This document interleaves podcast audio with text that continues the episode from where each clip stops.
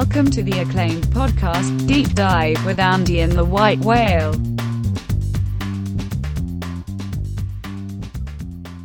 Welcome to the deep dive. Uh, we are going to close the book on June and get, you know, put put a put a beautiful bow on a lot of the evergreen topics we've talked about through this football off season tonight, uh, with none other than a professional gambler extraordinaire, first ever guest appearance on the deep dive, uh, co-host of another spectacular podcast that is creating free content for your earballs to help make you a more sophisticated and better uh, player. Uh, welcome to the deep dive, Rufus Peabody.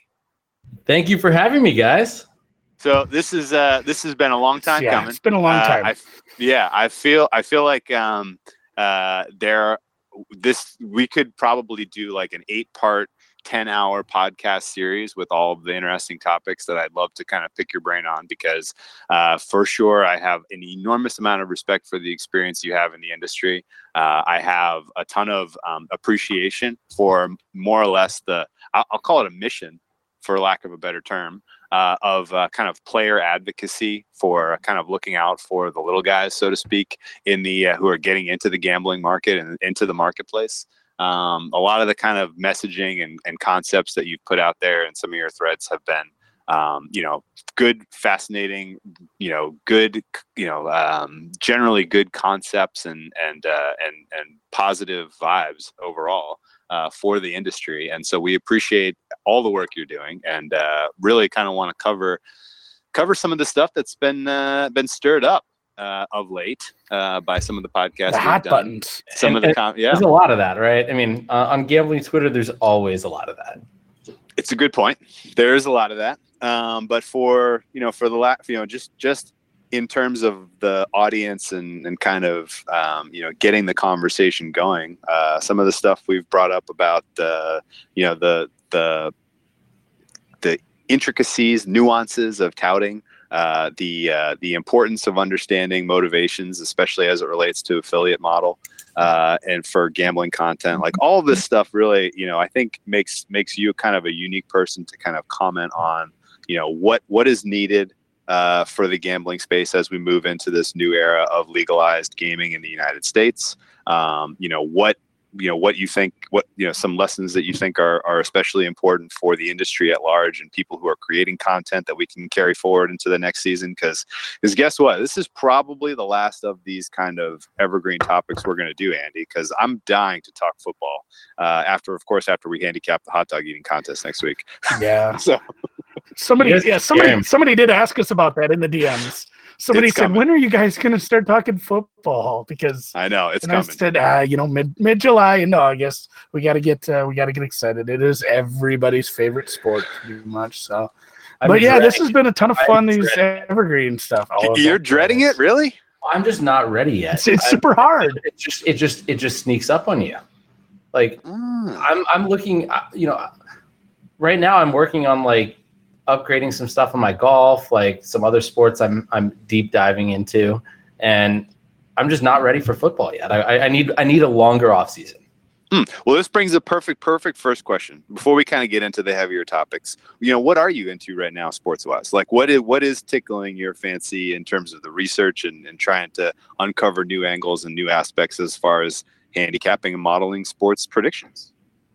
So right now I'm I'm kind of revisiting some some stuff with golf basically that I haven't um, done in the last few years. Uh, sort of deeper dives, re-estimating decay functions, boring stuff like that. But I'm also doing something bigger um, on a new sport, a bigger sport, and and Ooh. try like but that's going to be something down the line. Um, I don't want to discuss much on that, but that's you know, it, it, you know, if I can beat this sport, I'll be fine. Um, you know, it, but can I beat it? That's the question. Mm. Uh, so you can read between Yeah. the lines there. Um, yeah, I think you got the knack for soccer. We all get it. It's uh, it's it's it's beatable. It's a it's a liquid market. Um, but no, I'm I guess it's going to be tennis, but I don't know. nobody I guess we'll we'll we'll see. It's not soccer. It's not tennis, huh? Hmm. Well, that's really interesting then. I, I can Um, neither confirm nor deny. Mm, Okay, all right. Fair well, enough. soccer makes soccer makes the most sense to me because it does feel like that's going through a decent analytics revolution right now. Um, and if you are the kind of person who likes to take on high liquidity pools uh, uh, with a numerical model, I feel like Oh, that's Jesus, a yeah. nice place to attack. I feel like that is a uh, is a damn decent place to attack. So we'll give that as inspiration to all the Well, people and then, yeah, the- modeling. the joke about the NFL. The you know you're not ready for the NFL. It's because you're constantly on Twitter.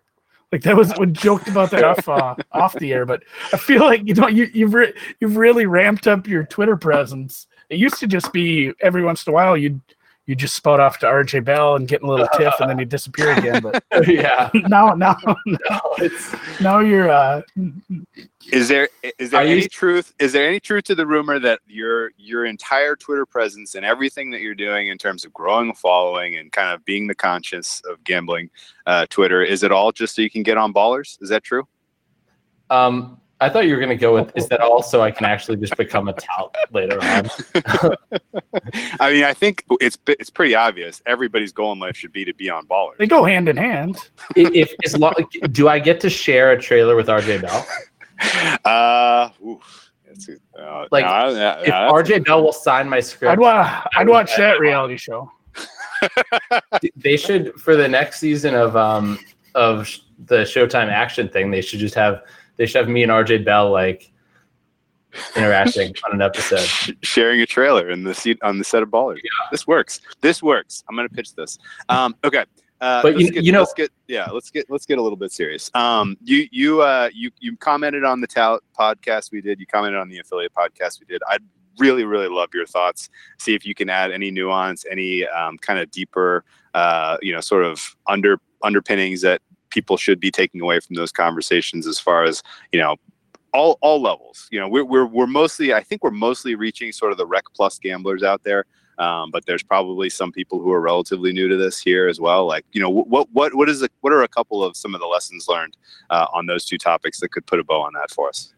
I mean, I th- I think the biggest thing to me is just transparency, and uh, you know, I think it, both with touting and the affiliate stuff. I mean, I think if if I read an article, I want to know if it, you know, I want to know if the person writing it, like if, if if they're making money off of me clicking a link, right? Um, I, I feel like that then I can better assess their motivations.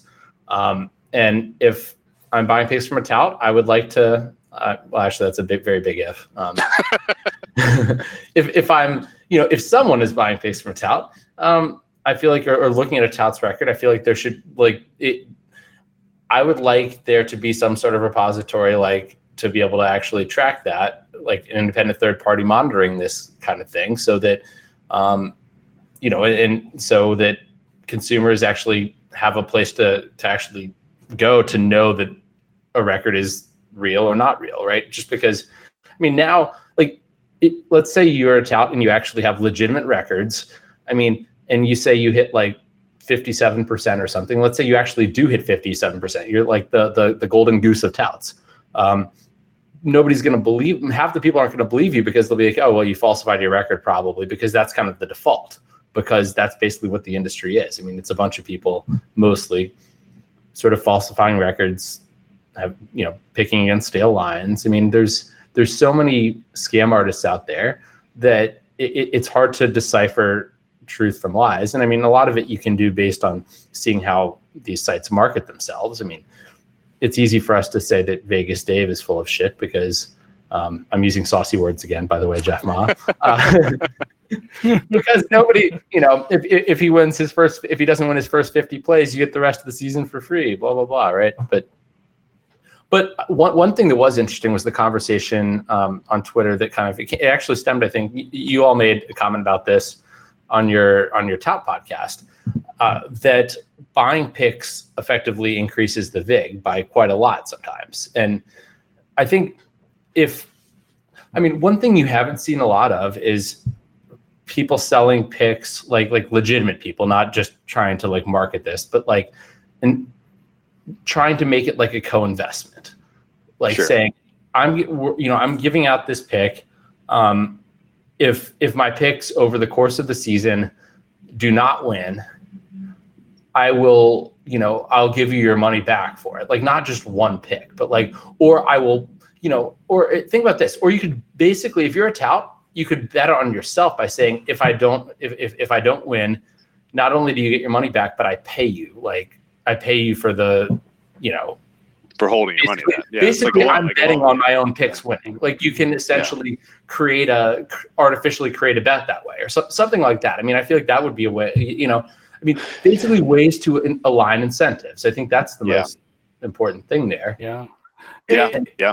it, there was just so much stuff to make it there was a lot that made you think like because there was there was some pretty i mean there was some bullshit going on but there were some pretty smart people that chimed in and uh, plus ev analytics he made some of the better points that i read i thought and his one it said and it, it bugged me a little he said you know if you're going to pay an increase the vig and you know you're probably not paying for plus ev anyway He's like, if you have to have action, you're not confident in your ability, flip a Flip a coin, if you really got to Yeah. bet it. And I Yeah. guess my my argument my argument to that, and, and that's the one thing that I really thought about the most this week. And it's I don't know, it's almost like you're not not buying an experience, but you're buying that warm fuzzy feeling, like that somebody smarter than you that actually, you know, maybe it's a guy who actually does long write ups and has some stats to back stuff up like that feeling that's what you're paying for. You- people are willing to pay the extra vig essentially to have somebody tell them to hold their hand and say i think this is a good play because of x y and z and they go into the game feeling better because people don't want to flip and i will posit this with i have bet an entire day's worth of first and half and or first and second half lines by flipping a coin and it worked out very well that day. But for the most part people don't want to, people don't want to sit and bet a, you know they don't want to sit and flip a coin. They want to sit and feel like they're going into the game with a little bit of an edge and i mean i think that's what you're buying by paying that extra vig Yeah, but I, I think there will always be a market Yeah. Okay. So, uh, to me, sports betting is interesting and challenging because it's a way to actually test myself. Right. I have a scoreboard. I can say, okay, are my theories correct? And I think even if my theories are complete shit, like Jeff Ma's, saucy, um, I have like I, I can I can actually I have a way of verifying. And, and so I think even if I was a recreational bettor, I'm like, you know, I see I have this theory about how the game's going to play out, and I can basically put my money where my mouth is on it. And I think that that is what drives a lot of. Re- I, I would think that's what drives a lot of recreational bettors. But if I'm just like saying, okay, I'm going to outsource this to someone, and like I- I, I don't know what you're getting out of it, but I do think personally, I think one of the big things is kind of like FOMO. Like you see someone advertising, Oh, it looks ye- like absolutely. really well. You don't want to miss out on the train, the money That's train, and and I mean, hell, think about like crypto and why why people invested in crypto, like when like Like What, five hours ago, 2017. like like like like earlier today, well, what's what's Bitcoin at yeah, right now? this morning like fourteen like- grand. Is it really 12. 14 grand now? 12 It was- It, it like peaked at fourteen today before there was a massive Holy sell off. It's in the twelves right now. Okay, but still, I'm like, damn it, 12, why is all 12, my money in ETH instead of Bitcoin? Yeah. Yeah. That, that- Yeah. I, I I fucked that one up, but Oh, I, I guess uh, I mean I a got a question for for, you on that. both of you guys. Yeah, Yeah, no, I, I- I mean a question with what the point Rufus made there about, and I think that's how we feel too. As far as like, I have logical theories that I want to take and back test with data, and then try to beat the market with. But I think you know it's almost hard to explain to somebody with that mindset. There are people that aren't in that mindset. I think there's a strict dividing line between people who who say I, I want to do that like like Rufus just said I have a scoreboard. It shows me whether I'm doing my math right and I'm you know I'm able to predict the future essentially. And there are people who just that they don't get off on that. They want some action on the game. They want something to cheer on cheer for on a game they might not normally watch. Or it's the the Thursday night game between two teams that aren't in the same conference as their you know as their favorite hometown team. They just want a little action. They're willing to buy some picks on that. They're not the kind of people that want that you know that have that the drive the scoreboard to you know to sit and do all the research and do the math. And i mean i Yeah. guess some just don't have the time. I'll, I'm going to go farther. I'm going I- to go a step farther and say that those people who bought those picks, who are then also spraying they're you know who, who are irresponsibly spraying bankroll all over the board otherwise they may not even know that they're not getting plus ev picks right? Like they may say well man geez god can you imagine how good this how bad i would be doing even worse if i if i wasn't betting these picks i bought? You know like i like it wouldn't surprise me if there are people out there who just you know are are you know, and grant, granted, I'm like describing problem gamblers, not like people who really like are sitting, sitting, sitting down and like really trying to. Yeah, we're gonna hard, we're but, gonna like, give out a phone number at the end of this. yeah, yeah, So- but but yeah, but but but basically, like, yeah, the reality is ninety what ninety something percent of people who are buying picks from a pick seller, you are paying someone to flip a coin for you, right? Sure. I mean, like that's that's that's the predominant. Uh, that's a pre- predominant transactional, uh, you know, situation for you know for this space right now. Uh, I want to go back to one of the points you made about there being sort of third party monitoring and stuff like that. Like, do you think is the responsibility of the gaming community in general or the gaming regulators in general to come up with some sort of you know licensed marketplace where there is like an actual kind of trusted party uh, responsible for this sort of stuff as it grows beyond you know New Jersey and becomes presumably nationwide over the next few years?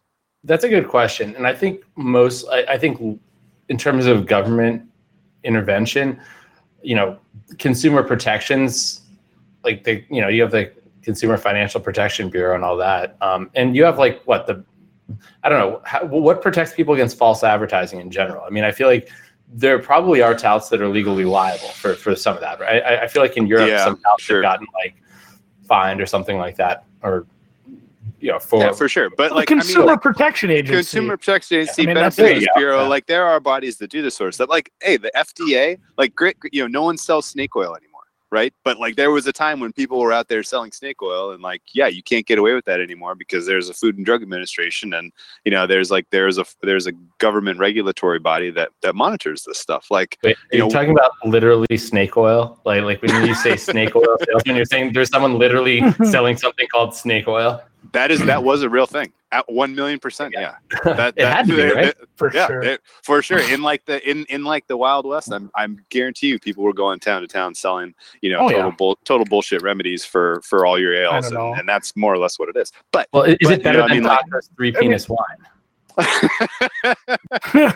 Personally, I think that's Doesn't- better than snake oil. Uh, yeah, yeah, yeah. my, my mind goes to penny stocks though you know that all those Sure. if you go on any like investment website that maybe isn't a super high class one i guess you're going to get ads for people that have all this investing advice and a lot of it is penny stock shit. You see that ad everywhere a bunch of different ones and nobody is monitoring that. I feel like it, it's similar where you're not asking somebody for a bunch of money to invest like the investment scams that people are getting nipped for. That's right. I wonder if there will be any recourse for you know people who are legitimately just scamming. You know, because it's it's not a ton of money with any one person for for these picks, and it just reminds me a lot of that penny stock stuff. Well, let's talk about. I don't I don't know the though. and maybe maybe I'm wrong. Maybe maybe those people are getting you know maybe pe- people are getting in trouble for that sort of scheme and I, I have no idea but the the prevalence of that just kind of makes me think they aren't okay, let's but let's talk about incentives aligning for a second though. Like somebody like the New Jersey Gaming Commission, right? Like it's their incentive for to increase the handle. It's that, that is that is Yeah. very very clearly part of their incentives. And guess what?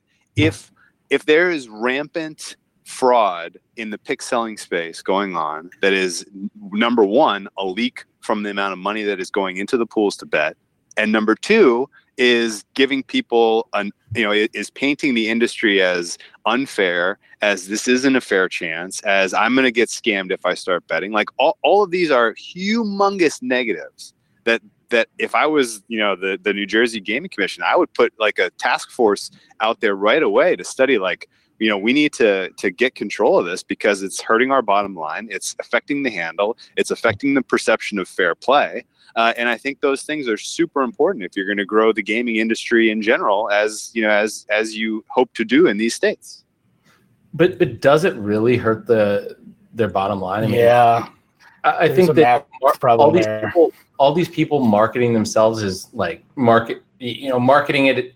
Sports betting is very easy to beat if you have you know follow the right person. Um, I think that helps their bottom line.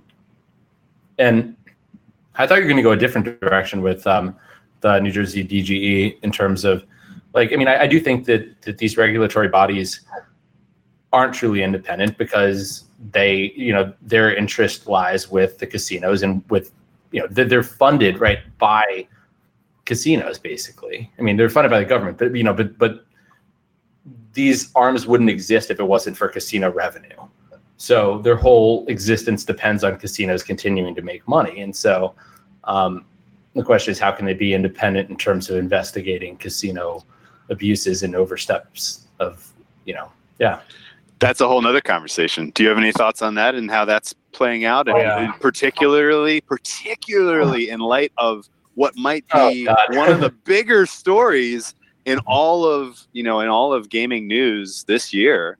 William Hill buying Caesars.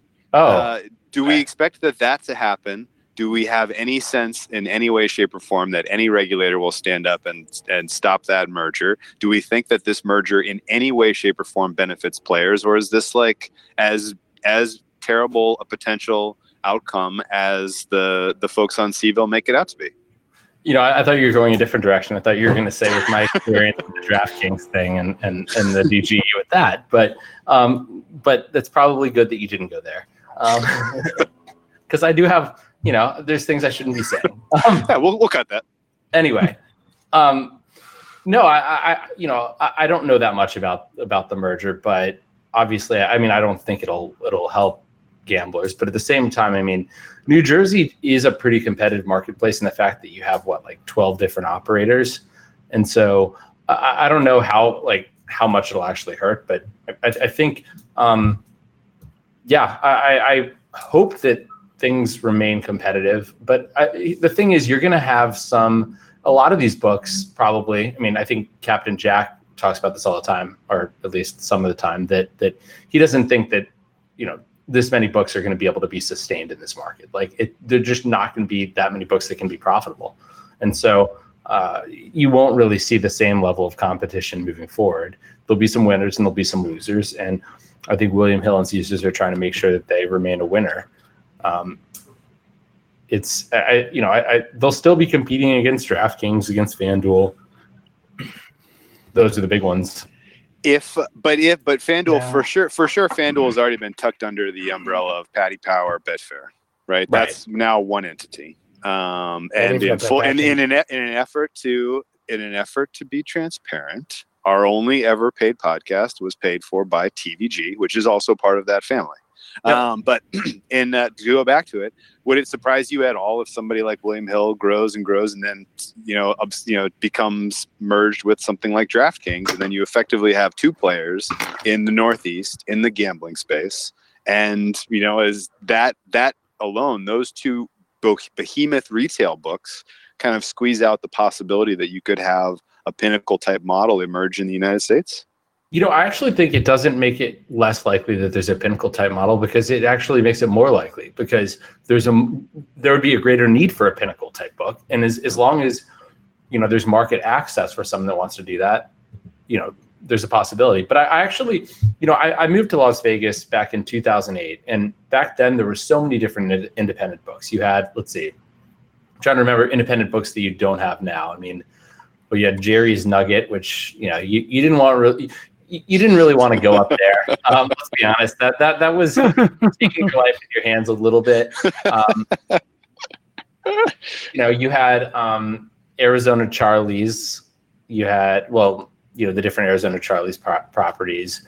Um, Palms at one point was independent. You had Leroy's, Calneva. I mean, you had a bunch of different independent books, and you know, since then, you've you, everybody. There's been so many mergers, and there's so there's so fewer betting options. And I think New Jersey right now is almost better than Vegas. You know, for a better. Actually, I think it is better than Vegas for better in general because you do have more options. And Vegas used to have that, but it doesn't anymore. So I'm gonna I'm gonna amend my statement and say, yes, it is concerning. Okay. Okay. One of the inner, most interesting That- yeah, tweet, no- tweet threads. you Go put- to put the out. Captain Jack thing. The the Captain Jack stuff. That makes me think of a lot of the things he said, you know, about which casino, uh, not which casinos, we'll get to that, but which books had, you know, what kind of pricing they were able to pay for acquisitions, and a big difference was based on if they had a casino. And I don't know a whole lot about those independent books, and you know, everywhere has slot machines in Vegas. The gas stations have them. I'm sure they did too.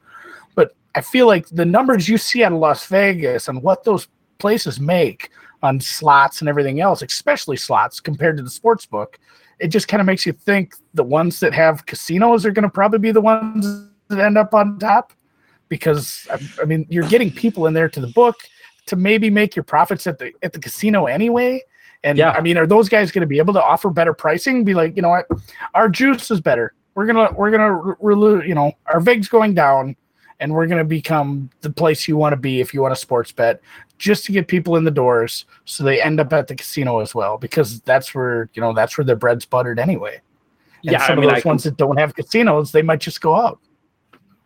I completely agree. I mean, I think that if you know, for casinos, sports books originally were a loss leader. Basically, you know, this, these casinos didn't want to have sports books.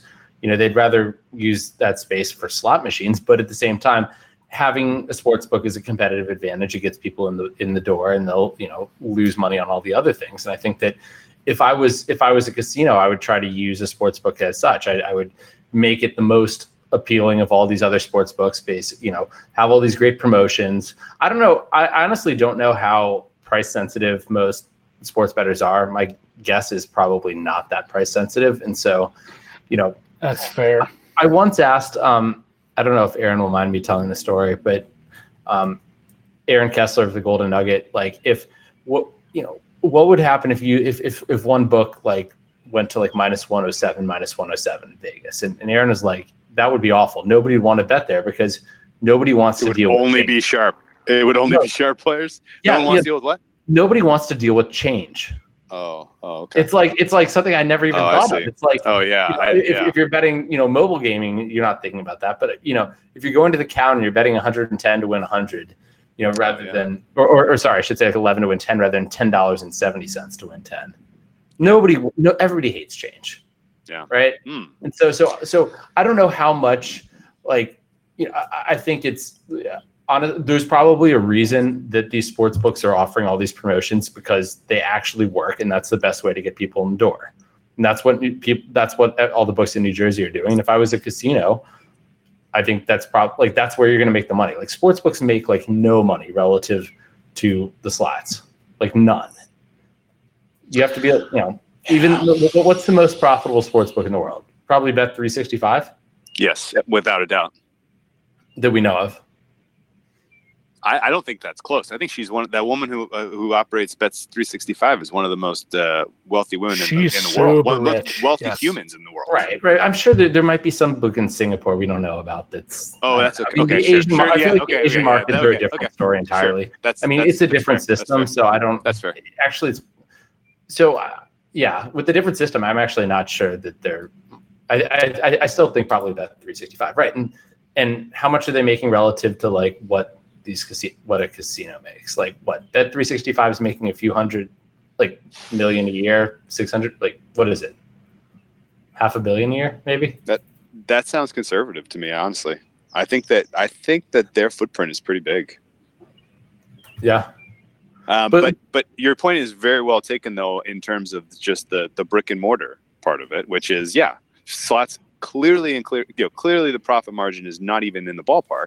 I mean even in you know even in sports books like I've, at least from what I've seen, the mm-hmm. ways that they try to differentiate from each other isn't necessarily you know well promotions is obvious for sure, but you know like the experience of coming down and, and hanging out there doesn't necessarily feel different from one to the other. It's almost all like okay we'll offer these unique gaming options for you. Like you can play a game this way or like you can bet into these lines that no one else is offering right? Like they're they're trying to be kind of unique and and um, differentiate in terms of the you know your betting options and that's what gets people in the door and, and gets people interested i think and you know to a degree they're offering those i think as a loss leader because they're like yeah come play these random ways you can play player props and then oh yeah also bet the nfl sides and totals which is what we need you to be here betting right like I, Right. I, I i'm guessing that Yeah. that's kind of the key differentiator amongst the sports books and you know i'm curious you, you one, of- one of the threads you had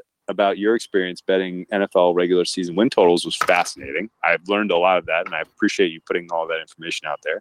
Um, you know, can you recap a little bit of that for those listeners who didn't necessarily see that tweet thread in terms of your experience in in New Jersey, going from book to book, and you know how how you know how they treat the players?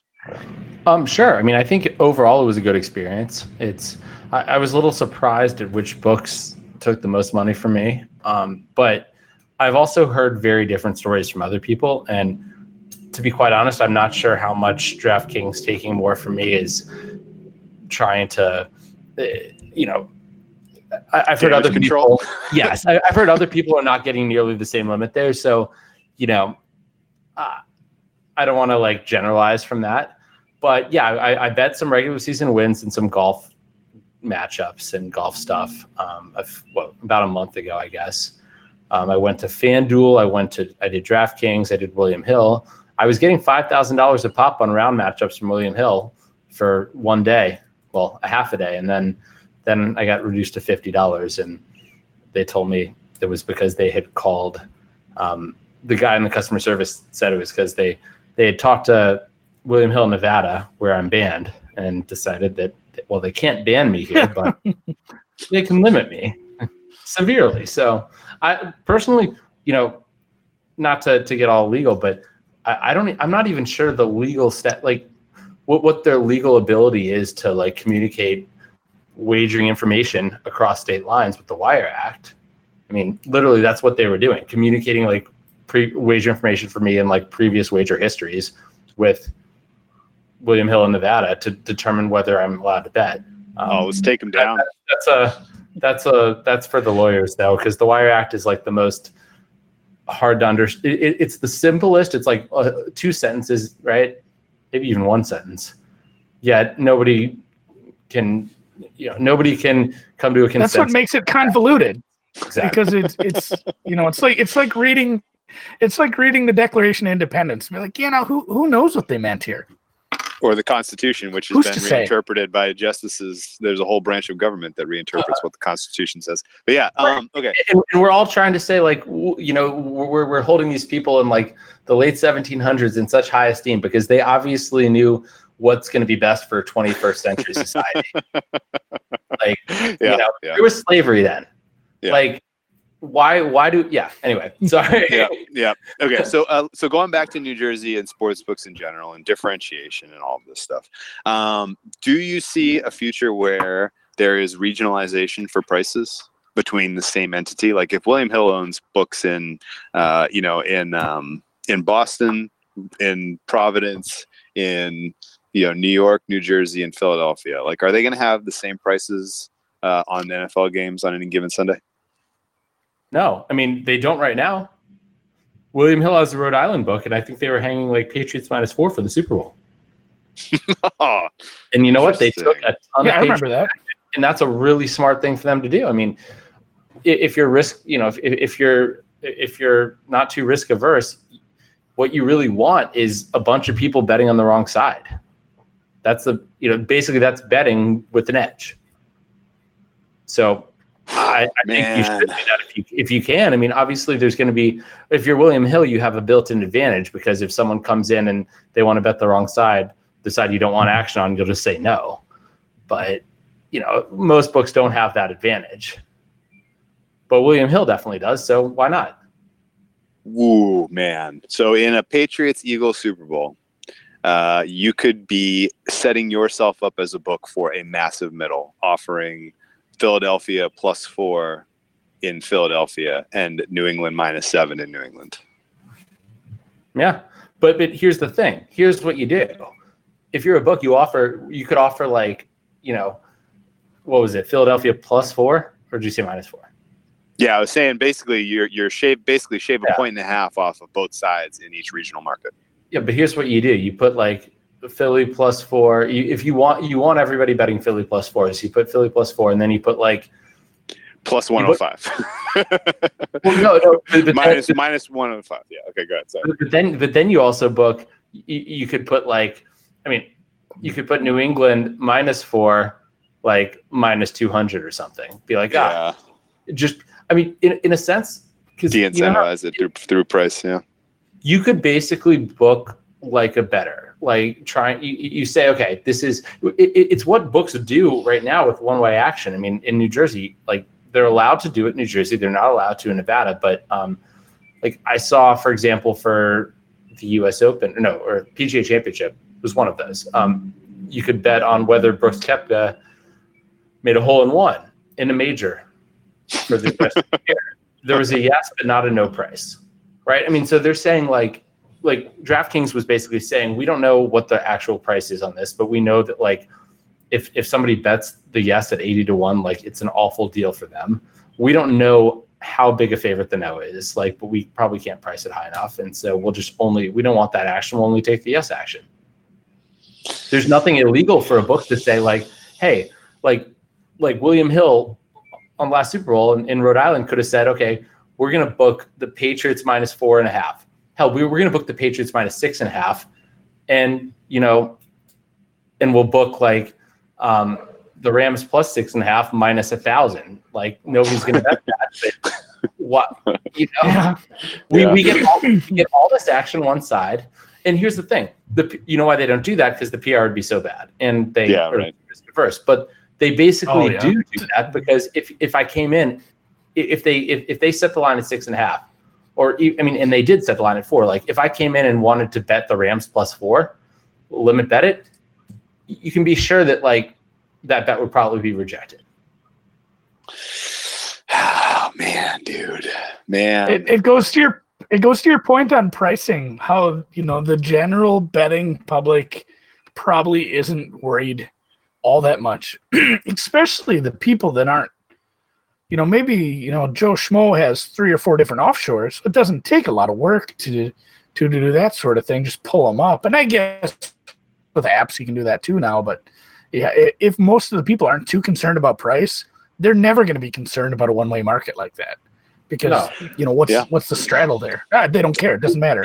I'm i'm either going to bet it or i'm not. I don't care. It- you know it's either i'm, I'm going to take a, flyer on that or i'm just going to ignore it altogether.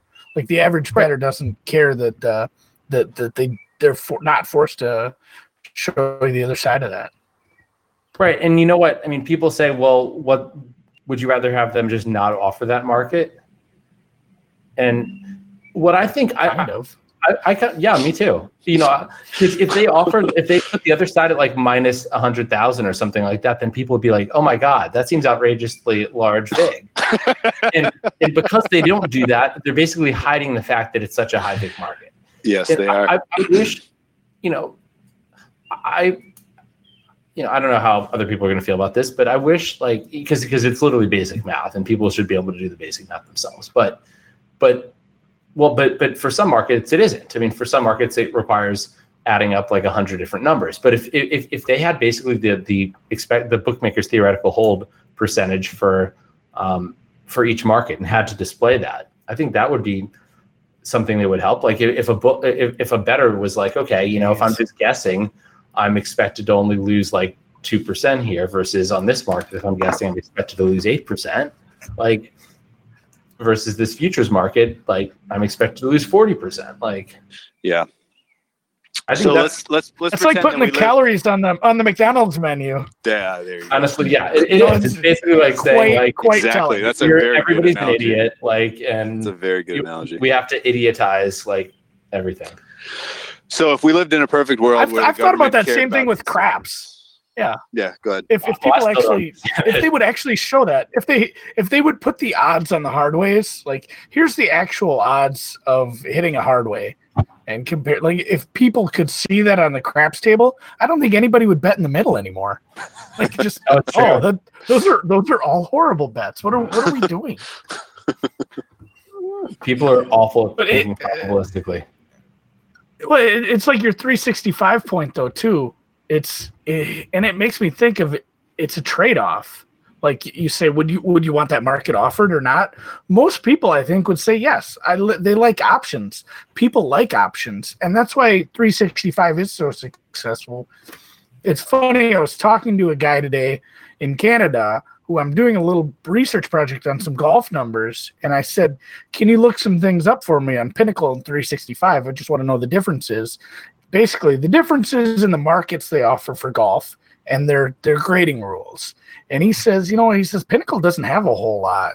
He's like, but Jesus, 365 has pages, every single kind of market, top Korean. And I mean, this is a shitty tournament up in Detroit. They're offering a ton of markets compared to Pinnacle. And he, I mean, he'll even admit this too. He uses 365 quite a bit for things. And he says, you know, you laugh at the prices sometimes there, but man, they have everything. Like you can always find stuff. You're never you're never worried about finding a bet there. It's it, it's a trade off for I mean the the general betting public that wants to bet into any market that's possible to put a line on. Yeah, million not- sports It's too. like you said with the putting the handle on. They they don't you know most people aren't going to look at the theoretical hold. They don't they don't care. They just I wanted to bet on this. Three six five has it. True, but how So- many people really are betting on top Korean in the, you know, Rocket Mortgage Classic, the Detroit? all you need, Like, all you, is need- it- all is you need is one guy. I don't know, No, that- Sung- it doesn't Sung- matter. It doesn't matter. All you It's need just- is one guy who wants to. All you One need guy. is one guy who wants to. Yeah. It doesn't matter. I It doesn't to. matter if there's a bunch or not. Because as long as there's one guy who wants to, then he has to come do do he has to come do business with you. That's it. That's it. That's the whole point of like offering. And it's like, gonna be it's gonna wild be Sung. Kang anyway. the last We'll podcast talk about Koreans winning at golf like got somebody suspended, so we shouldn't. Uh, Okay, fair enough. fair enough. You're- dude, you know what I'm talking about? No, I don't. That's crazy. Oh no, oh, the Hank. Not Haney even a little bit. Ask about the LPGA. He said he Oh. didn't know Oh, any. yeah, yeah, yeah. He couldn't name Oh, any yeah. LPGA players, but he knew a Korean would win. Oh no. Oh no, Hank. Yeah, And then, and then he, said- he also said he's going to go with Lee as Oh last no. name because there's so yeah. Oh no, Hank. And, and he got suspended 2019, afterwards. He was like afterwards, someone named a Korean named Lee did win, and he was like, "See, I told you, like, I was right." Oh man. Mm, Yeah. Okay. It's like keep taking bad I idea. did All right. see that. All right. I did- Okay. I did Um, okay, so Anyway, let's sorry. you know, is, I guess I guess are we doing a lot of hand wringing here over consumer protections in a space where uh, you know are the consumers don't give a flying fuck? I mean, like it, I I- honestly like I would like there to be all, all the things we've talked about, transparency about affiliates, and you know, um, you know, third party, you know, uh, validation of uh, you know, of pick sellers. Like like those things seem relevant, seem reasonable. If we lived in a perfect world where our government truly cared about consumer protections, I feel like those things would emerge. But you know, uh, do people care? Do you know what should our motivations be going forward? What are your motivations? I mean, you're you're doing a podcast, bet the process. It's it's phenomenally entertaining. It's interesting. Uh, you know, I, I'm curious. You know, like like where do you see the future of gambling content going? What should we be doing? What should we be caring about? Well, I have to say, it's great doing a podcast with two of my seven listeners. So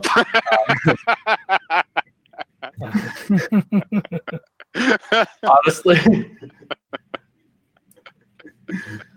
uh, That's very good. the reason, uh, the reason, um, the origin story about the process is actually actually does have something to do with consumer consumer protection. Um, back, this was like, let's see, I guess three years ago. I, I talked to Jeff about like I had this idea for doing some sort of um, tout like independent third party like monitoring and an industry watchdog like kind of media site, um, and but that would take a lot of work. And you know that wouldn't really make Cost a lot. and it would Yeah. cost a lot of money. And i was like i, I talked with jeff about it. And jeff, jeff, jeff was like well we could have a podcast too for it. And so what ended up happening is we had a podcast and no website. And so um, but honestly the, the the whole draftkings thing kind of has motivated me a little bit uh, in terms of i mean i feel like it's a well with legalization nation well not nationwide but but the you know in a bunch of different states i mean you, you do have different laws everywhere and it, it feels like the wild west it really does in, in terms of Absolutely.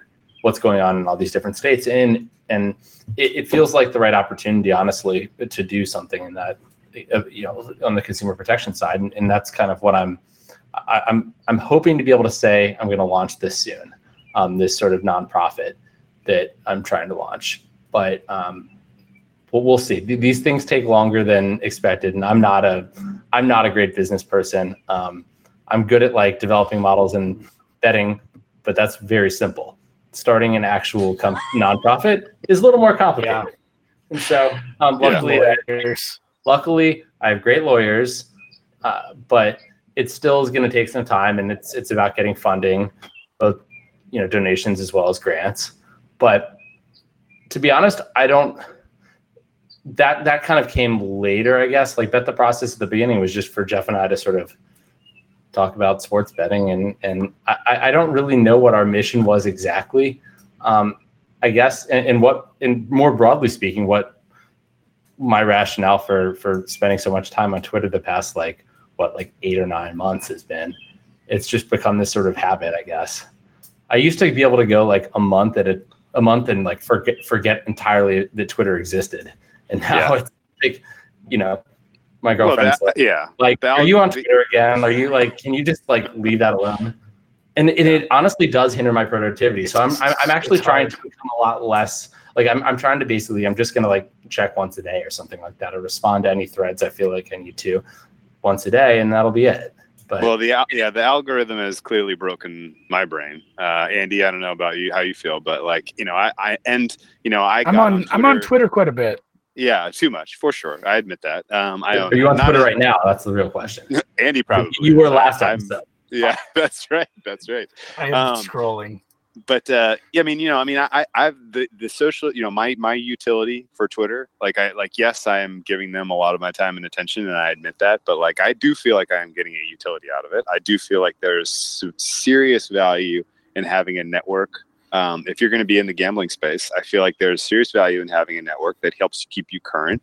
Uh, it helps give you you know provide information that you're not going to get by just by scraping data and, and running models. Like there's I personally find that aspect of you know betting and handicapping more interesting than just you know setting a program up and you know you know black boxing it and run and, and spit out an answer and then go you know plug and play and, and count count the money at the end of the day. Like i'm much more you know like to have my hands in the in the wheels and the gears and you know and, and tweaking things on the regular. Like that's that's where my mind and, and my you know attention and focus usually come in for gambling. And so having a network of people who are giving you information on you know injuries and free agency moves and you know um, you know re- you know people who are reading research about football and you know and who are you know have their finger on the pulse of the analytics community in terms of what's important for you know fantasy even helps you know trickle into handicapping that sort of stuff you only can kind of get if you distribute a network and you know you have like a whole bunch of people who are all kind of have a common goal of let's win money betting sports and you know you kind of use you know use a, a broader network to kind of you know do research more or less yeah, Um, no, but I think it definitely so- benefits. yeah so that that that part of it to me i think is, We is a wouldn't fair we wouldn't have a trade-off attention. podcast without gambling Twitter. plus it's fun plus it's fun and it's Wait, funny so- and I, I feel I feel like we're an old couple. We met on here. that's a good point. you- point and You met on we Twitter. would not we would not know each other if we were not uh, posting pics for for gambling twitter yeah that's for sure You all ever actually met in person? yes How many times? Yes, uh twice in Two? vegas two times in vegas always in Vegas. Yeah. Vegas. In Vegas. I love it. We'll we'll, Yeah. we'll always have Vegas. yeah that's right. Vegas always brings people together. What can I say? that's exactly right um And, but uh, I mean, didn't we say it on the last podcast? Well, you know, back to your hand wringing, and then what Rufus said about bet the process and his idea with the nonprofit. Like, it, it's impossible to save every soul. sure You know, it, it's like trying try to end the heroin epidemic overnight. Like, we can't keep everybody from getting scammed or doing stupid stuff just by the lessons we've learned. But like, hopefully, with some of those evergreen topics, hopefully with some of the stuff we say weekly, hopefully even some of the stuff we tweet, like maybe it hits a nerve or alerts you of something you weren't aware of, and you can be a smarter consumer, a smarter better. Like we're we're not gonna come out and say we're gonna make you a good better, but I mean, hopefully some of this stuff will help somebody actually dig into this. Like there's there's somebody that listened to this that had no idea what theoretical hold is. And Sure. I mean they might look that up and dig into that and know a lot more about the markets after okay we'll put after a put little it bit more research. let's put it put a pin in that for a second because let's do some service for those people who are listening. Let's give them some tips. Let's give them some advice. You are, you know, Rufus, you are a sage. Uh, you know, at this point in the time, Not. you have been doing this for a long, a hell of a lot longer than than most other people. You have experience and you have an understanding of the marketplace that a lot of other people don't. I know that for no, sure. I've, I've just managed to convince Twitter people or people like Th- that's uh, that's that's utterly ridiculous. That's utterly I'm ridiculous. really I'm so bad at explaining myself that people think that in general I must be really smart because nobody can understand what I'm doing. Okay. Well, let's let's That, let's that is my big that's skill. that's that sounds like uh you know that sounds like um you know hum, uh, uh, good that you're humble about that sort of thing but let's let's be let's let's give some advice to some people and the first people in the audience that i want to address are the people who i think uh, i think are our, kind of our core listeners people who are out there trying to figure this out for themselves for lack of a better term people who are like kind of in stage one of being originators of their own line of their own price of their own you know handicap for some specific market um, you know, for the most part, like my point of view that I was trying to get across in that touting podcast was kind of reaching those people who are out there kind of grinding and trying to find an edge. Maybe they've stumbled on something. Maybe they figured out, you know, some very specific niche angle that the market is not accounting for broadly and they have an advantage on in some sport or some liquid market but you know and and they maybe maybe, even they figured it out last year for the NHL and they bet it all season and they turned you know a, a $500 deposit into $5000 and they're like holy shit what am i going to do now? Right? Like like someone who's who's spent the time who's done the grinding who's built some sort of originating model that has value that has some sort of plus ev because you know it's it's such a niche angle that they're betting into that it just the market is not capitalizing it you know it does not you know accounting for it in some way. Like let's say that they've you know that they made 100 units betting flat flat betting you know they're $50 a game last year in some you know relatively liquid market. Like what do they do now? Like what would your advice be to them? Like try to find a betting partnership try to get free rolled go tout like you know like like that that was kind of my my underlying point in the touting pod which is like if you have a bona fide edge that you've bet into you know it's real and now what do you do with it if you're undercapitalized? I don't have a good answer for that. And i was kind of like yeah do whatever the fuck you want to do with that. Like I, I don't have i don't really know what to say. Do you have better advice for those people? Yeah. Email rufus.peabody at gmail.com. if you have an edge, if you have a winning model, you're going you're gonna you're gonna pivot i thought i see i i always kind of held you up as one of the key originators in this space are you you're gonna you're gonna retire from originating and become a mover no, no, no. I'm I, I am an originator, but like but at the same time I, you know, I have a partner and I have like I'm I'm I'm actually transitioning to not doing everything myself in some of these new markets. It's uh it's I'm having to take on more of a project manager role and realizing I'm a really bad manager and having to learn learn that skill. but um, yeah, I need to be a little more organized. That that's that would help. But you you have some apprentices in in uh, in that you're kind of uh, mentoring yeah, I mean, I've I have some people doing some stuff. I mean, i like this I'll get into any more detail than that, but I think if you if you have, but, but I, what I'm trying to highlight though is is the fact that like if you actually have a model that provides value, there's a lot of people out there that would pay a pretty penny for it, basically, or they would they would be able would be willing to stake you a lot. And and I mean, look at like a good example is um, look at I mean Barry Horse last year with his baseball model, and it, it did quite well, right? I mean, I, I, I was I wasn't following it last year. I, I found out about Barry Horse like a few, well, not a few, like maybe like in January or something. But but he oh, see, that's why you got to be on twitter all the time man we were on the Barry horse train in Ah. like may and he made us a whole hell of a lot of money last year well done, well done. But because of his success, like because people there were people that thought that he actually was that he his model had value. They were willing to pay him to not give it out, basically, and and were willing to, you know, basically partner with him, and and so he could you know he could do better financially that way than selling picks. So I think in a way, you know, I know Barry Horse is a very divisive person on Twitter, or I don't think Barry Horse necessarily is divisive, but but his you know the perceptions of him are cer- certainly are. Um, and so I, I think he's kind of a, a good example of why pick selling isn't actually the best way to make money in that situation. It's it's basically like if you have something good, um, and I guess you have to put. You're right. You have to like show something. So posting free pics on Twitter, right? But but at the same time, if you have something good, um, people will reach out to you. You know, they, because there's people out there that are looking to make money off of, you know, and there, there's people that are movers that just need good originators. I mean, those will always exist. So now, now what if it now what if you go that route though, and what you have, albeit real, is fragile, and now that information gets incorporated into the marketplace via an you know via a mover. Movers, I gotta tell you what, man, great people. I know some very nice guys. They not great secret keepers No, right like that like like uh, fundamentally once you kind of make that move to okay i'm gonna have a betting partnership right like there are leaks everywhere of and course. if you have if it's a very simple disruptive angle like now that now that leak can that that could bleed dry real quick Well, that's why you don't actually say what your angle is. I mean, I, I, I've talked about golf on like podcasts and stuff, but I've never ever given away anything related to my actual handicapping in my models. Like, and that's for good reason. What about the Molinari fade?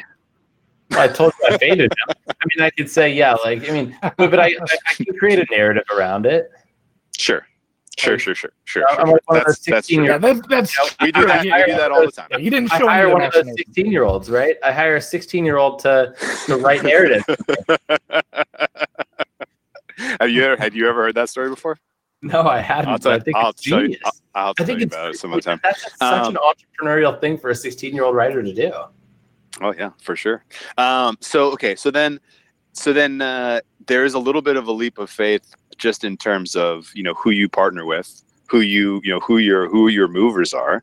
Like, is if it's if it's even if you're not even if you don't say what it is, is it not something that can be relatively easily figured out if like you know somebody who's higher up in the food chain let's say that there's somebody out there who has a back end you know a back end into what all of the paperheads from the united states are you know accounts are betting into. And they can see oh my gosh these 10 accounts that i know this mover is betting into you know are winning at a clip that is just freaking unreal in ncaa and now let's keep track of what those plays are and let's try to reverse engineer what that angle is and let's try to uh, you know that now we've captured that angle because we can move more than them and we can manipulate the market in ways that we can get a better number on that angle than they can like like like isn't all of this just hasten the demise if you enter that space you know not really knowing any better Yeah, I think so. I'm I'm not an angle guy though, so I mean, it's to me like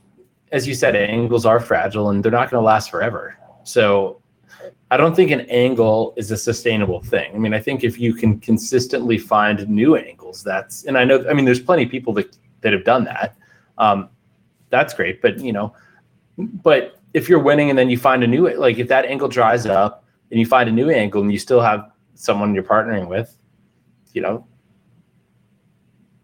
you can be successful that way. The other thing you can do is if you have friends and family and people that believe in you, I mean, you can raise money in a way. I mean, if you're, it's it's easiest to make money when, or it's easiest to to win betting on sports if you don't have much money because there there are huge diseconomies of scale. You can bet Yes. into openers. You know, you can bet these sort of small market, illiquid um, markets like props. I mean, it's building up from like five hundred dollars to like what as you said like five thousand dollars is so much easier than going from um what's you know going from like 5000 to 500000 or fi- 50000 to Yeah. 500000 I was like, yeah, yeah, it's yeah. late 50 to 500 yeah yeah right right. Right. Yes by yeah by a mile. Um so i think a lot i, I will say i think a lot of people can or it, it's easy to think just because you were able to build up from 500 to $5000 that like you should quit what you're doing and bet for a living and i would say like that's really impressive that you build up from from $500 to $5000 like you're in the 1% of people for sure um, Okay. because most people aren't doing that but it's still like it, it is a lot harder to scale it Okay, And- now what if what if you haven't built up though? Like what if you think you've built a model and you've back tested it and you think you have an edge? Like are any any kind of experience that you could shed on light for that class of folks who are listening? Well that was me basically that's that's how i started I- I had a model back in, you know, my, my senior thesis, which you can read, by the way. I pinned it on Twitter finally. Um, Nice. I, I took out the section that actually had any real usefulness, though. well, no, no, no, no, no. The section with like actual coefficients or something. Dude, you're like gonna that. send people running to the to the Yale library to, to dig that sucker out. well, well, here's the thing. It doesn't actually have any value anymore. Oh, okay. Okay. Yeah, this is 10 years later. This model was pre StatCast. It was pre Pitch FX for that matter. Okay. So, like baseball stats have- have come a long way. But but I was in that position. I thought I, you know, I built something. It had back tested really well. I was like, wow, like I can win at gambling now. This is great. Um, I moved to Vegas and I was, you know, betting on my own. You know, I was working for Las Vegas Sports Consultants. Um, this was 2008 to 2009, and betting props, betting some other stuff, trying to slowly build a bankroll. And I happened to get connected with people that that bet for a living just by ha- happenstance. I, I followed a guy out of a sports book who had asked about NBA props, and as he tells the story, he almost maced me because he thought I was trying to bug him. But yeah, like you haven't met me, but like this was me like ten years ago. I, I- I'm a skinny dude as it is now, and I, would think I was like even skinnier then. I was probably like you know 145 pounds.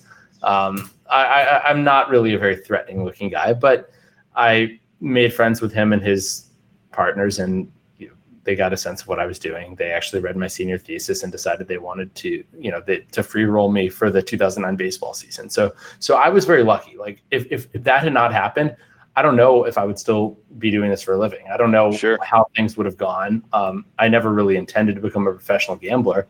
I was always just into the number side of sports, and the, you know, sort of building this model was sort of a byproduct of that. Um, so, I, I guess I'm very fortunate to be in the situation I'm in, and I, I don't think uh, it's necessarily right for me to sort of say this is the right way to do it, this is the wrong way to do it, just because I'm blessed to have like ha- been given a great opportunity. But um, I do think that there are people. You know, I mean, there are people like my my former business partners um, who are looking for smart people to basically like provide them information to bet and also i mean there are you know especially if you're starting smaller i mean if, if, if you want to if you have an idea if you you know you could probably raise some money and well although i'm not sure legally there, there's legal issues with that probably. Um, if you move to malta then there probably aren't. But you know if you could raise money and start a betting fund. I mean yeah, yeah. the idea though of partnering up with someone who's effectively going to free roll you and you know isn't that isn't that kind of like a gray line between just like okay you're you're a tout but you have one client?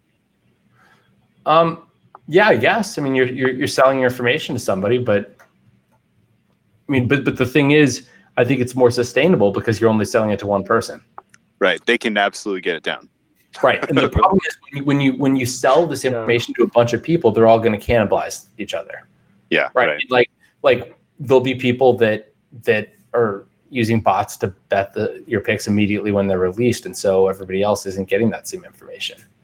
I actually met somebody. I met somebody in Vegas, um, or I actually met him in person, but he said that the Massey Peabody picks. This was a few years ago. This was before the down years in Massey Peabody. But he said he'd made over a half a million dollars. He had a bot that basically bet all the, you know, bet whenever I released picks. the minute they lit that's Yeah. awesome That's I was like- awesome and he we had we had a great night at like Hakkasan and like it was a, ba- a friend of his bachelor party and it was it was a lot of fun. So basically, if you release free picks, you have fun nights in Vegas. that has happened to folks on this podcast and uh, Barry Horse. Ironically, uh, he gets to go play golf wherever he wants to now because uh, there was a whole bunch of people that uh, you know made a lot of money. Um, okay, And that Uh, and that one guy tried to get uh, get him to be in his wedding. that's true, Well, and, but- and, and very yeah. much tried not to. yeah, Yeah. That's, and then very very seriously It's it's funny the Hysterical. the crowdfunding thing that Yeah. Rufus brought up made me think of a tweet where did did you see that I I I think somebody shared this in earnest and it was a guy saying like hey I'm I'm I'm so grateful for everybody in my life right now. I'm gonna I'm fighting through this you know I've I've gotten through my gambling addiction. I'm not gambling anymore. And you guys have been so great to support me through this. And he was crowdfunding for like you know money to help him get through this. I'm like Well, I mean, that's he's gambling that he's gambling that money, right? like, like this is this is kind of hilarious in its own way. But yeah, that that made me that made me think about that. I'm like, man, can you can you crowdfund a, a bankroll? Would that work? But yeah, there seems like there'd be some uh some legality. Oh, yeah, for sure. I might not Okay. want to snare. Let's let's give some service to uh, one last class of listener, and then let's wrap this up because this has been absolutely fantastic. Uh, how about the people who are relatively new to the space who are like ready to go grind, right? Like they are like it, they, they've heard stories on this podcast, on your podcast, they've read tweets, and they've caught on on the conversation that's been going on. They're like, man, I want to play in this. I, you know, I'm ready to go. Like, what what kind of uh, tips, strategies, uh, and uh, kind of information should those folks seek out uh, to kind of get their feet off the ground? Well, I can really only speak from my own experience, but I would say like, um, you know, take stats courses, take computer science, learn to code.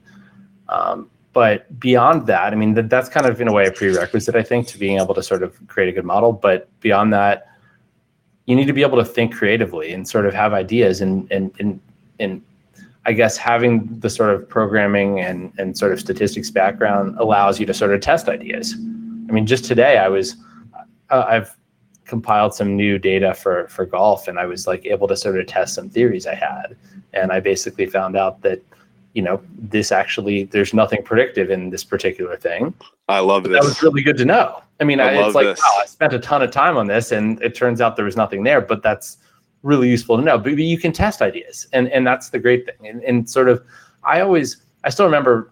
I think back to like I was doing my senior thesis. I was like, you know, I'm never probably going to be the best person ever at stats, but I feel like I have really good ideas about sports because I've always been into the numbers side and sort of thought about them in a certain way.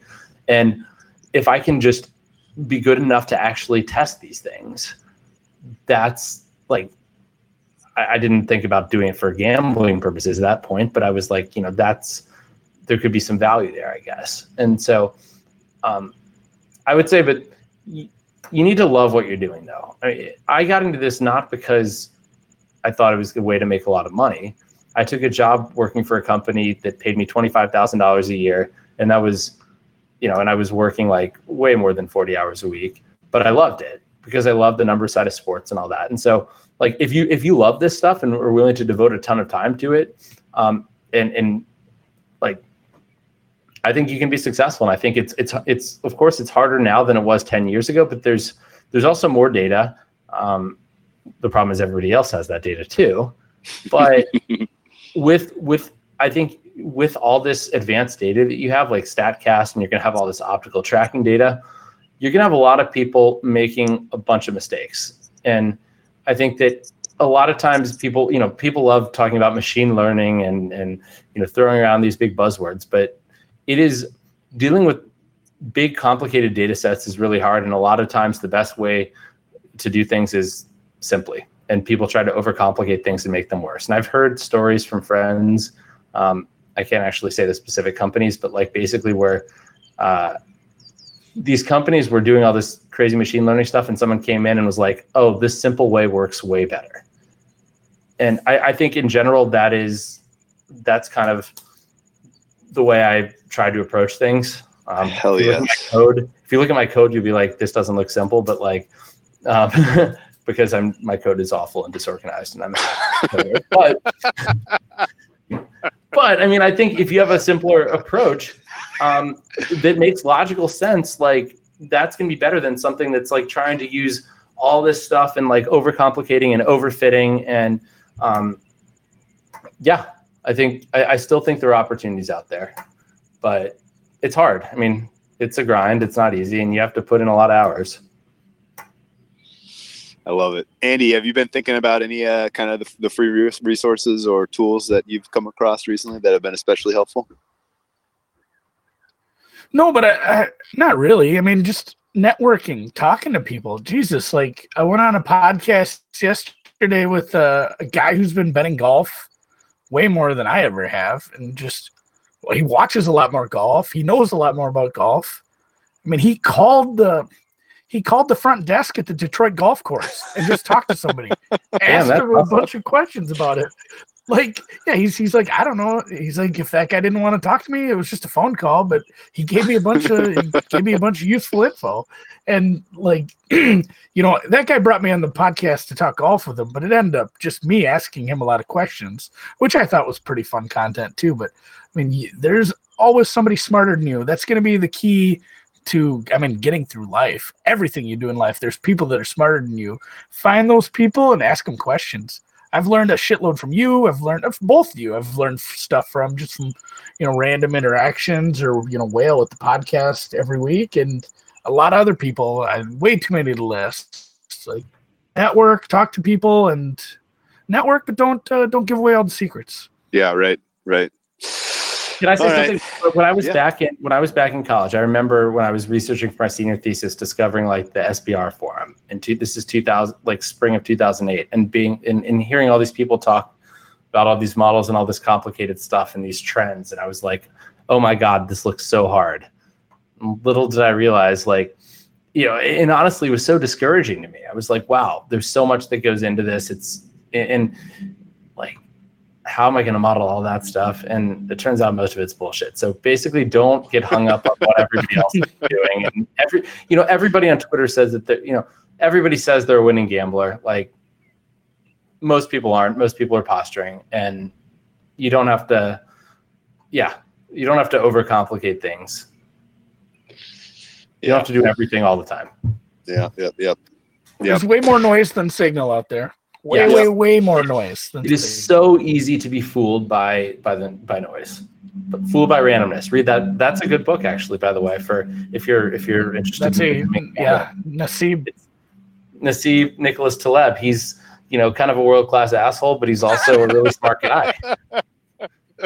Just like Nate he's a good Twitter follow. And I'm also going to recommend as a Twitter follow his arch nemesis Nate Silver, who I think is also a really really smart guy and less of an asshole. Yeah, yeah, yeah. Also wrote about Nate signal is and actually a noise. nice guy. Very, very famously wrote about signal and noise. He did. Um, it- it's a great Okay. book. That's great. Well, um, I thought of some other stuff about the affiliate podcast that I just wanted to end on in this exact same vein. Uh, it's crazy because, like, you know, we were kind of like talking about how, yeah, I mean, you know, like there, there's, you know, oh man, like, yeah, if you, you're providing information, but then you're sending people directly to a sports book to lose money, like, it's completely corrupt, right? But you know, it's wild that some of the best and some of the most useful learning stuff I've come across has been blog posts on Pinnacle, right? Like the um the betting podcast, which is you know the betting uh the, uh, the guy from the Jake from Australia who does the betting pod has, Jake. has people come on and tell those stories. That's sponsored by Betfair. Uh, the the um uh the SBR forum even like yeah, there's plenty of nonsense on there for sure, but some really freaking useful stuff. Uh, if you kind of dig through the noise, like you know, th- there's there are a lot of free resources out there that happen to be kind of you know loosely affiliated or on the Pinnacle blog for for crying out loud. Uh, Pinnacle podcast too, Matchbook podcast. There, there's a bunch of stuff out there that I've found you know useful and um, you know utility to learn about this space that happens to be associated with these sports books. So you know, not all affiliation is is uh, is you know kind of the the, the scarlet letter or uh, you know so I agree, but I feel like there should be some some transparency there. I mean, transparency for People- sure, for Yeah. sure. Yeah. and and by the way, I I also had good experiences on the SBR forum. I remember learning from like, do, you- do you remember Gantro? yes, that was That the guy? post I posted yesterday. Ah. yes, he worked. He I- worked for Heritage apparently for a long time. I'm not sure if he still works for Heritage. Or not. Yeah, I had a weird incident involving his wife in Las Vegas. I'm not. 2008. That's a small world. Um, We, we can cut good that though. Up to you. It's a it's a it's a it's a it's a close knit community. Sorry, excuse say- me. It's it's a close knit community. It is Yes. a close knit community. Um, all right. Well, uh, we'll uh, we will uh, wrap up here. This has been absolutely fantastic. Uh, next time you're in Southern California, let me know. I will find my way to wherever you are and buy you a drink. Uh, and uh, keep up the keep up the fight, man. Keep up the good work in terms of uh, player advocacy and kind of you know this uh, an effort to to expand uh, some of the things that will help prolong uh, you know legal gaming help grow the pool, help encourage participation. I think all I think we all benefit if if we kind of um, you know keep rowing in the right direction on some of these major issues. So I agree. best Thanks. of luck. Damn right. you know, Yeah. I, I I love I love this podcast. I love like what you guys are doing in terms of, I mean, you're br- highlighting these issues. It's not easy to talk about because and they are divisive. But I think it's, you know, if I, I think to grow gambling and, and make the ecosystem healthier overall, I think these things need to be addressed. And so I'm glad you guys are are, are doing it. And I'm I'm looking forward to hearing your football content as well. So. Oh, hopefully we're we're hopefully we have another successful season. Spinning uh spinning what we believe to be angles that have predictive value as opposed to bullshit narratives. Um and Just tell uh, me before that, you podcast it. So. All right. Well, I'm betting openers. Yeah, we're gonna. I'm gonna edit this. It's gonna be up tonight. You can listen to it tomorrow, uh, and uh, enjoy the rest of your uh, enjoy the rest of the dog days of summer here. And uh, Andy, we will uh, do some do some hot you know pr- do some hot dog eating contest uh, handicapping next week. Does that sound fun? Talk talk about turning a corner. We go super controversial topics, get to it, and then. But and I'm not making fun of the hot dog. Professional gambling with. Rufus I love it, and The Nathan's hot I dog eating made- contest. I made a Andy and the Whale. sh- yeah, I made a shitload on it last year. That's awesome. Thank you, Chris Kelly. Dude, yeah. And you know what? Hot dogs to eat. Rufus is Oh the no, Chris Kelly was name. Chris, Chris Chris Chris Kelly is uh, one of our buddies on gambling Twitter who Ah. literally like he like he like he like um ingratiated himself to the second place guy in the contest and like was messaging him for like weeks getting all the inside scoop on like the on like the form current eating form of all the competitors on what the weather was going to be like how people were preparing Oh for the weather. Like we like he had the, he had the inside hookup uh and um yeah that was i don't know if you know joey knish but he's absolutely fantastic uh gambling twitter follow and That, uh, no, I, I follow him on Twitter. yeah he had that tweet today where uh, the action network article had written you know the quotes from the bovada um the bovada like risk manager who was like yeah we got hit hard by this super sharp hot dog eating syndicate Did they really say that? yeah, and that was that was definitely. Chris. That was definitely Chris and Joey and Andy, and like yeah, Oh, we yeah. that was uh, that Are was we? Are, so that are we? Are we off? Is this off right Yeah, now? no, no, no, this is- Or, it's I a mean, wrap. We're still That's a wrap. this That's is a wrap. post. Because I'm like doing my dinner. Okay. yeah, that's a wrap. Yeah. Best of luck, guys.